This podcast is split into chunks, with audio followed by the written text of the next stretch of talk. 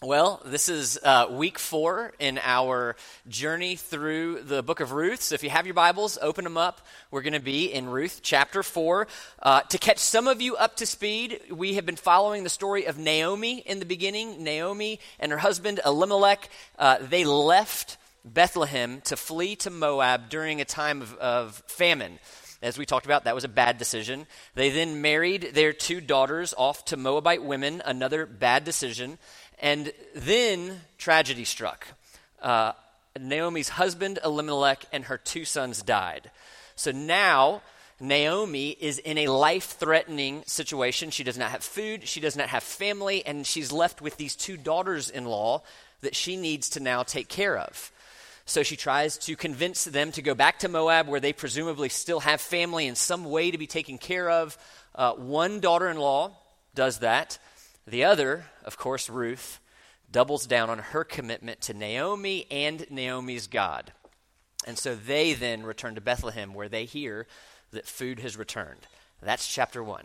Chapter two, we see God do amazing things to begin to fix the food issue, and we get a feeling, an inkling, that He might be working on the family front too, because we are introduced to the kinsman redeemer. That is, somebody that Ruth could marry uh, and, as we're going to see, get the family land back and continue the family name and keep this vow that she has made to Naomi. Uh, the kinsman redeemer is Boaz, into whose fil- field she just happened to walk, and he shows interest in her. So, chapter 2 ends really exciting. But then, chapter 3, we see that the harvest season is almost finished and that Boaz has done nothing to follow through on the interest that he has shown to Ruth. So Ruth has to take things into her own hands. And chapter 3 looks like it could get a little spicy. It doesn't. She is uh, above board. She communicates her intentions to Boaz. He says, Yes, I want to marry you. And then we get this major plot twist. There's another man. There's another kinsman redeemer who has first right of refusal on Ruth. And that is where chapter 3 ends. So we pick this up knowing she's going to marry somebody. We don't know who it's going to be. We know next to nothing about this nearer kinsman redeemer, but we do know one thing we don't like him. We want Boaz. Boaz is, is the man we want for Ruth. And so, as we conclude this story, we are going to see a picture of faithfulness on display in the most significant of ways. And it was interesting to me in God's providence. I was preparing this message on God's faithfulness while I was in Pittsburgh uh, speaking at a Weekend Remember Marriage Retreat, where the main theme that we're trying to work into these marriages and talk about is what? Faithfulness. And not just any kind of faithfulness, but the kind of faithfulness that will last decades and endure all the trials and hurts that are going to come uh, in every marriage. And at every single conference, we meet people who are in the middle of these trials, whose faithfulness is being tested. People, uh, people who feel uncared for, people who feel betrayed, people who have really been betrayed. And it's not uncommon for us to come across people who have in their possession their signed divorce papers. And so we see faithfulness displayed. And then at the end of the weekend, we see faithfulness challenge, excuse me. And at the end of the weekend, for the couples who so desire, they have an opportunity to renew the vows that they made to each other, you know, years, sometimes decades earlier. And it's a powerful moment at the end of the weekend. You know, I say this often when I, when I do weddings, but you don't vow to do the easy things. You vow to do the hard things. You know, I will never have to vow to drink too much coffee and go hunting. Like, I, this is just going to always come easy for me. My wife will never have to vow to sit by the fireplace and read. That's just always going to come easy to her. But staying faithful is difficult. Staying faithful over a long period of time is difficult. And that is true whether we're talking about a marriage or any other of the hundreds of ways that we in this room are called to remain faithful to different people and different causes. So, how do we remain faithful? Whatever it is that we're called to remain faithful to, how do we remain faithful? And that question is answered here in this fourth chapter of Ruth. Because not only do we see this story wrapped up in a beautiful way, we get a picture of the Christian hope in a very unique way. So, I want to walk through the story as we've been doing, just kind of reading and talking. Uh, and I want to do it by looking at, at predictably, three things. Uh, I want to look at Boaz's faithfulness to Ruth. I want to look at God's faithfulness to Naomi. And then lastly, I want to look at God's faithfulness to us. All of this is in this wonderful story. So, Boaz's faithfulness to Ruth. Verse 1. Now Boaz had gone up to the gate and sat down there. And behold, the Redeemer, of whom Boaz had spoken, came by. So Boaz said, Turn aside, friend, sit down here. And he turned aside and sat down. All right, a few things we have to understand to really appreciate what's about to happen. First, in that day and age, all land belonged to God. All right, we see that in Leviticus 25, and that's important because it helps us to understand these provisions where families fall on tough times. They have to sell their land, and there are these provisions like Leviticus 25 where they can get that land back. Okay, we have to know that. Secondly, Deuteronomy 25 tells us how widows are provided for and how family names are continued. And that's really important because a family name is required to claim land. So, widows are taken care of if their husband dies by being brought in by the nearest available male relative of the dead husband. And so that might be a brother, it might be a cousin, but that woman is brought in as the wife. And if there are any children, that child continues the name of the dead husband. So it, it was, it was a big deal. I mean, you can, if, if a man had this opportunity to be what is called a redeemer or a kinsman redeemer, and he refuses it, you, you, can see again in Deuteronomy 25 that he would be brought publicly by the elders. They would take his sandals away and spit in his face. So I, it might sound a little bit more like an episode of Jerry Springer than something you would expect to find in the Bible. But what we see is that God is very serious about providing for widows and for continuing their safety, their provision, and even the name of that family. So we have to see that as well. Because in our story, the land issue is at play, the widow issue is at play, and the family name issue is at play. So all these things come together in a way that we might not immediately see in our 21st century Western context. Remember, likely Elimelech and Naomi sold their land before they escaped to Moab, and that's important to know as we continue. All right, so Boaz goes to the city gate, and you see this word, behold. It has the same kind of nuance as, you know, just happening into Boaz's field. Uh, behold, this right when he walks up, this guy just happens to walk in front. Then he says, Sit down, friend. And that word in Hebrew, it actually isn't friend. It's a it's like a rhyming gibberish that we would probably best translate as Mr. So and so. So the author is deliberately trying to not include the name of this person. So let's see what Mr. So and so does. Verse 2. And he took ten men of the elders, that is Boaz, elders of the city, and sat down and said, Sit down here. So they sat down. So there are now witnesses roughly in line with Leviticus 25. Then he said to the Redeemer, Naomi, who has come back from the country of Moab, is selling the parcel of land that belonged to our relative Elimelech. So I thought I would tell you of it and say, Buy it in the presence of those sitting here and in the presence of the elders of my people. If you will redeem it, redeem it. But if you will not, tell me that I may know, for there is no one besides you to redeem it, and I come after you. So, with context, we understand what's going on. Boaz is going to this man and he's saying, You have the opportunity to, to be Naomi's redeemer, to buy that land.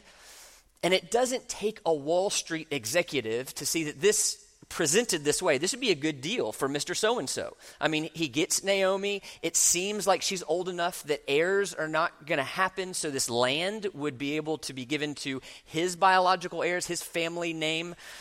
So it's a no brainer. But how do we feel about this? I mean, how do you think Ruth would feel if she's we know she's good at spying on people. So what, what, if she's like behind some door or behind some corner or bush listening? How would she feel?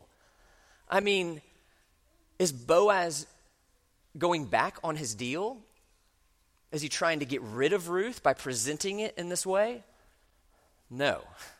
He's actually doing something brilliant to make sure that he gets Ruth. Let's keep reading. Verse 5. Then Boaz said, The day you buy the field from the hand of Naomi, you also acquire Ruth, the Moabite, the widow of the dead, in order to per- perpetuate the name of the dead in his inheritance. oh, yeah, did I forget to mention? There's Ruth. You have to marry her, she'll provide children, they'll get the land. And he, he I like, just for the extra punch, Ruth the Moabite. Does that change the deal for you in any way? I think it's brilliant because Boaz has to walk a fine line here. He has to communicate that he's interested, or Mr. So and so would be obligated to fulfill the Redeemer role, but he doesn't want to appear too interested. You know, this is what I call the Tom Sawyer effect.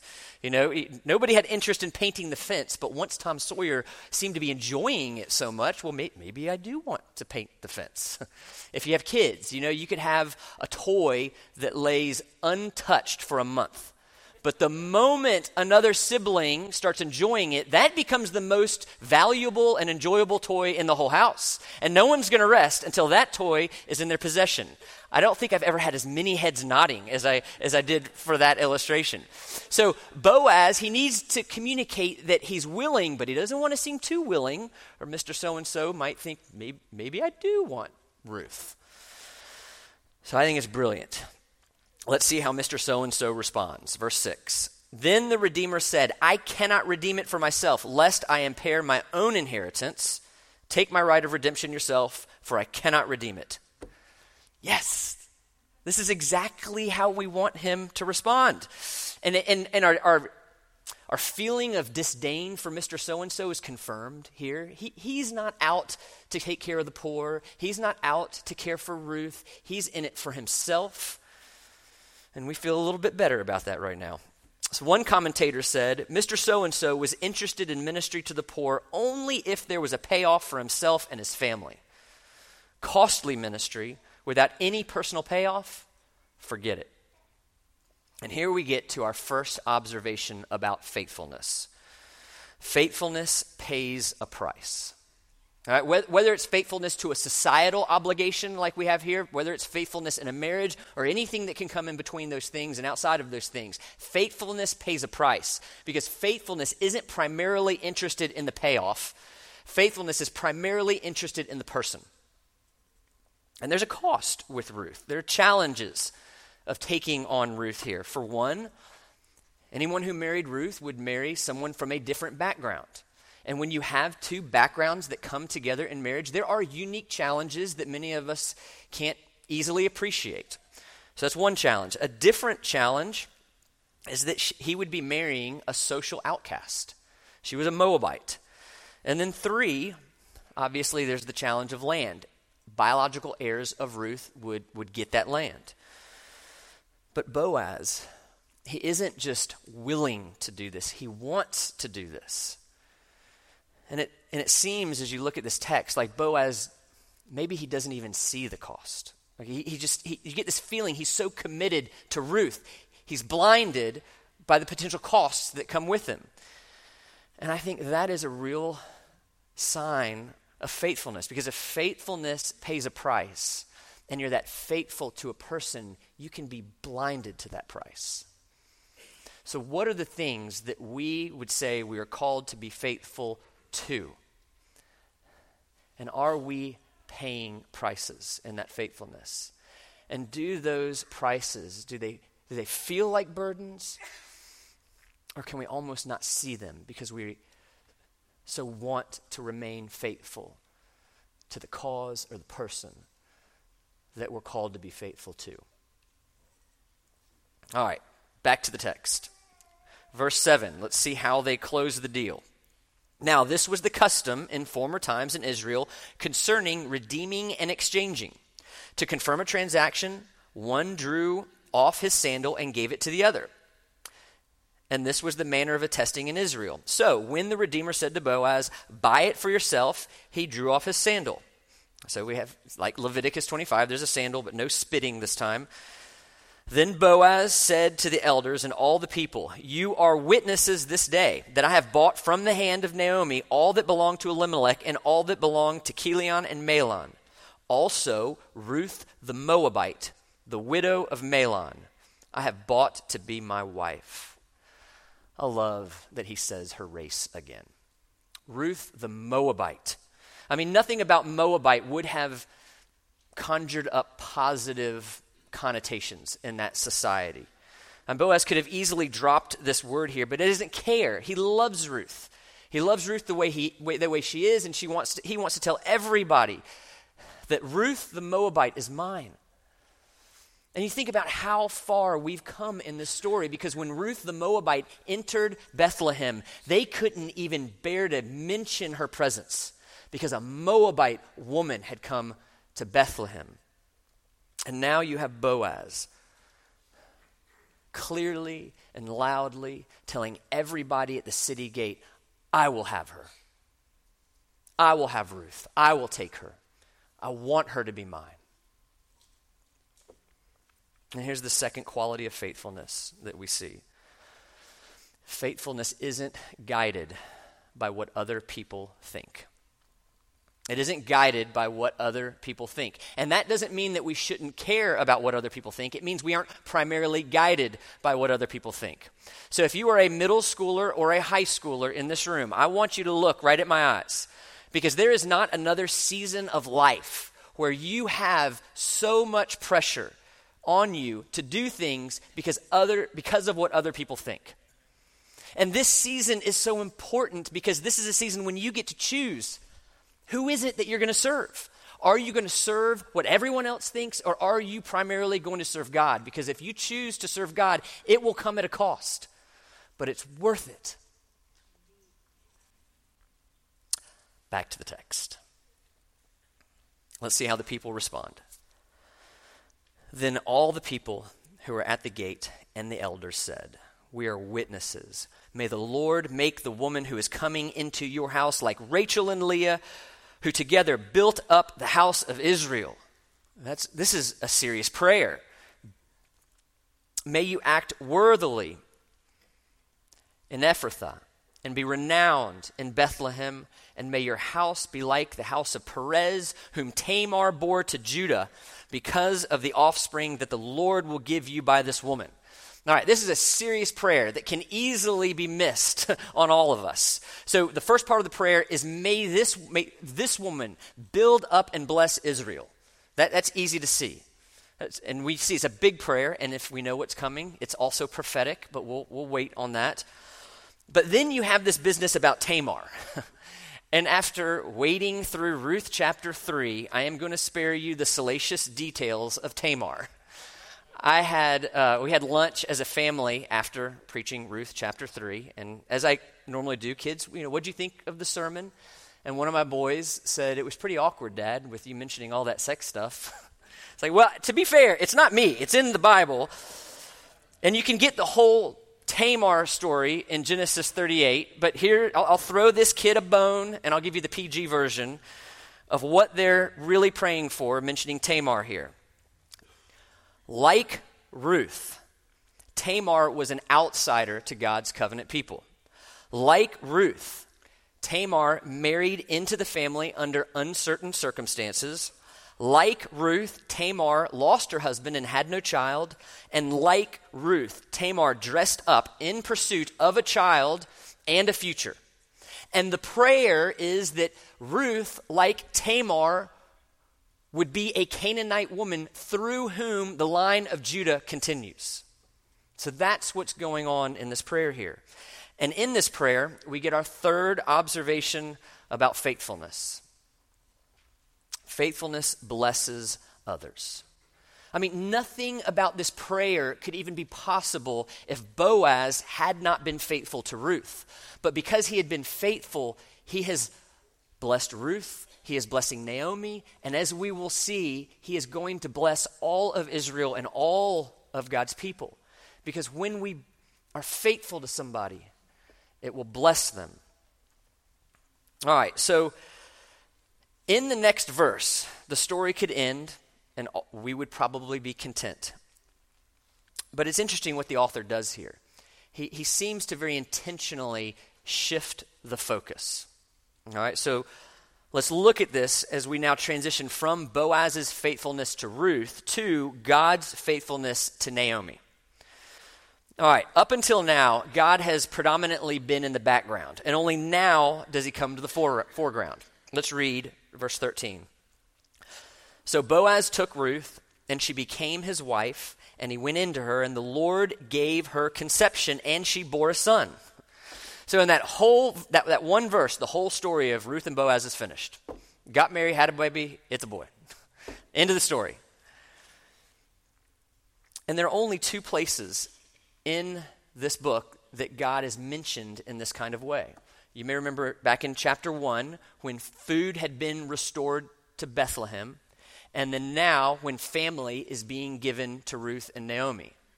Which is interesting because you remember the main two problems in this book were what? Food and family. Where are the two times that God is mentioned? Food and family. And so we see that it's only God who can meet the great needs of Ruth and Naomi. And we learn and are reminded that it is only God who can meet the greatest needs that we have as well. So here, the Ruth story finishes. And if this were a play, uh, I'm thinking in play, I've been looking at Thanksgiving plays a lot recently. If this were a play, you'd have Ruth and Boaz over here, and the lights would dim. And then you'd have Naomi and God over here, and the lights would come on. So there's that kind of transition happening here. Then the woman said to Naomi, Blessed be the Lord who has not left you this day without a redeemer. Is that confusing? I mean, all the redeemer talk has been Boaz to Ruth, but now we're talking about a different redeemer to Naomi. Who is this redeemer? Picking up in verse 14. And may his name, whoever this is, be renowned in Israel. He shall be to you a restorer of life and a nourisher of your old age for your daughter in law who loves you, who is more than seven sons. That's a way of saying better than the best son out there. For your daughter, who is more to you than seven sons, has given birth to him. The child is Naomi's redeemer. Then Naomi took the child and laid him on her lap and became his nurse. So I want you to think about this as a play. This final scene, you have the light on Naomi holding her grandson in safety and security. This is the same Naomi who came into Bethlehem empty and bitter.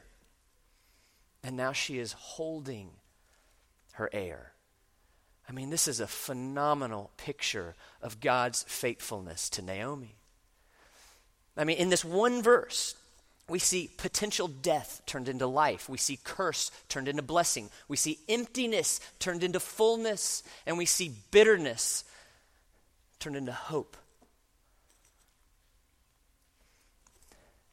And this would be another appropriate place to end the story but it doesn't end there.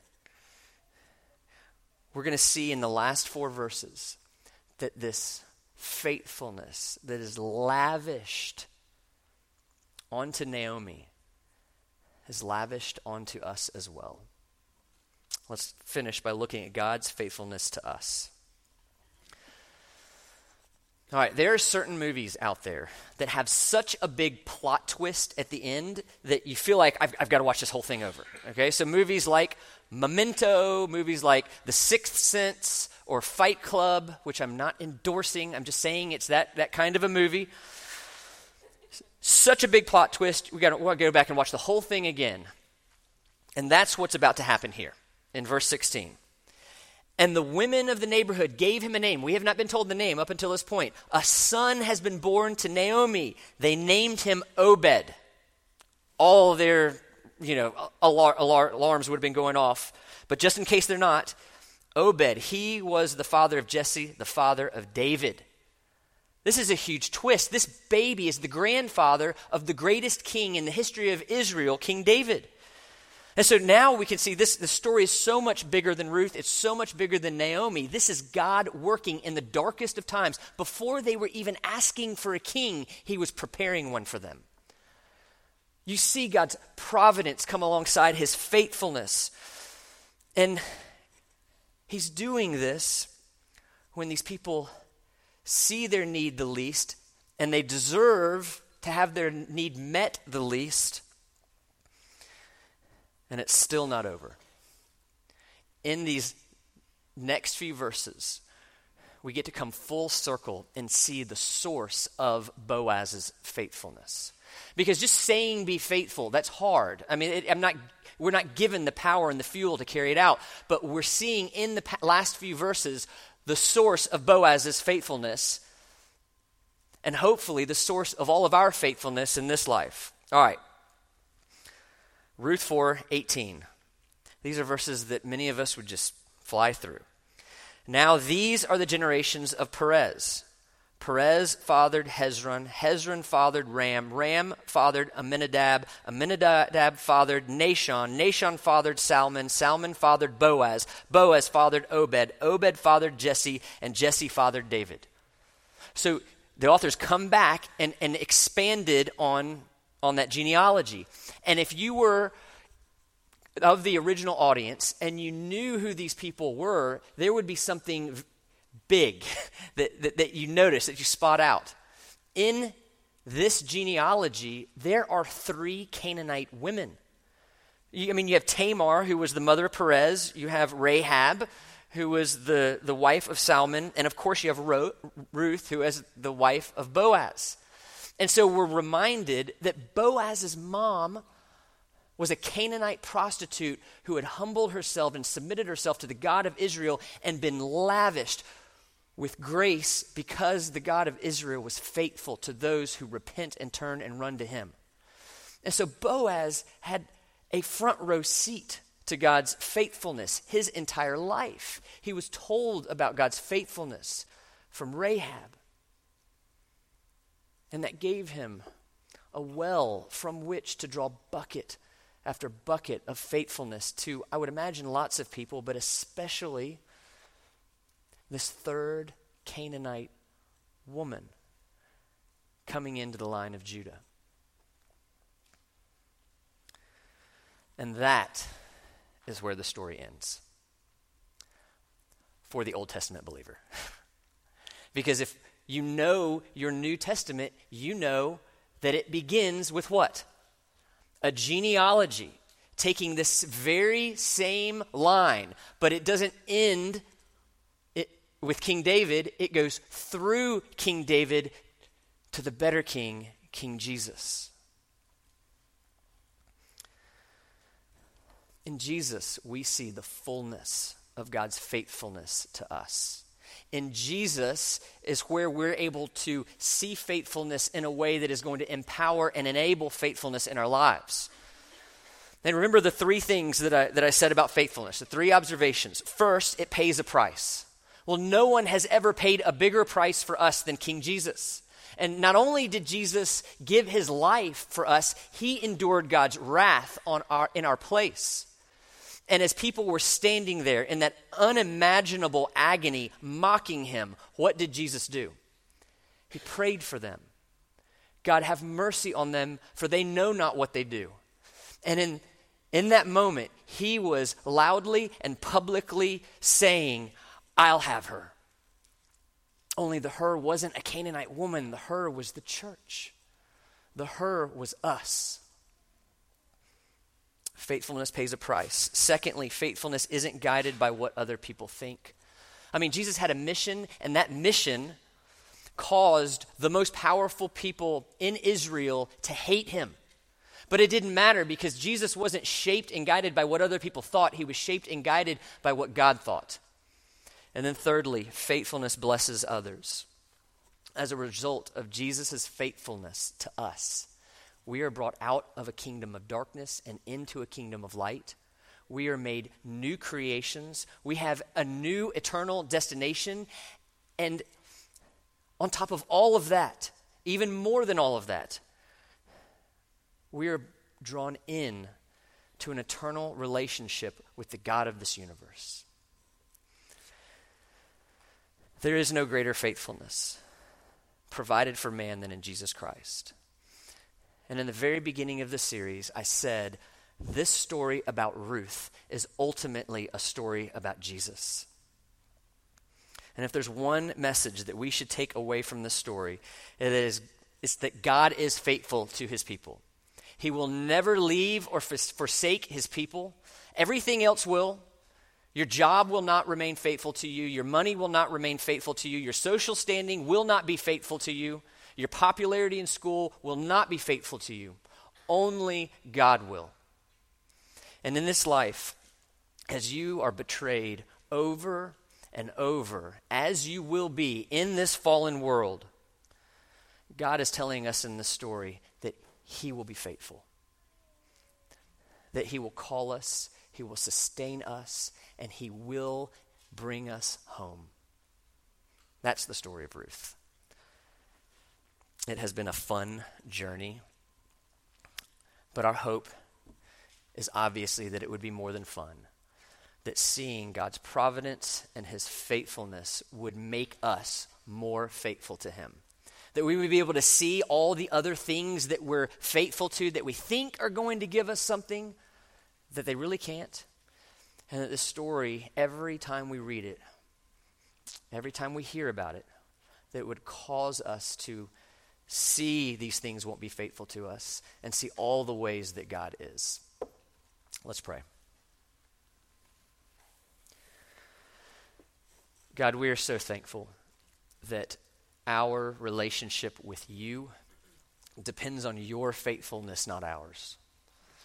And we know that we're not even faithful enough to see you as the answer. Our sin runs that deep. But you are so faithful that you come and you open our eyes. And then we can see the beauty who is Jesus Christ, provided for us. And I pray this morning that you would do that for all of us. For those of us who are in a relationship with you, that it would be deeper, that it would change us, that it would be contagious. And for those of us in this room who are not in a relationship with you, that eyes would be opened right now.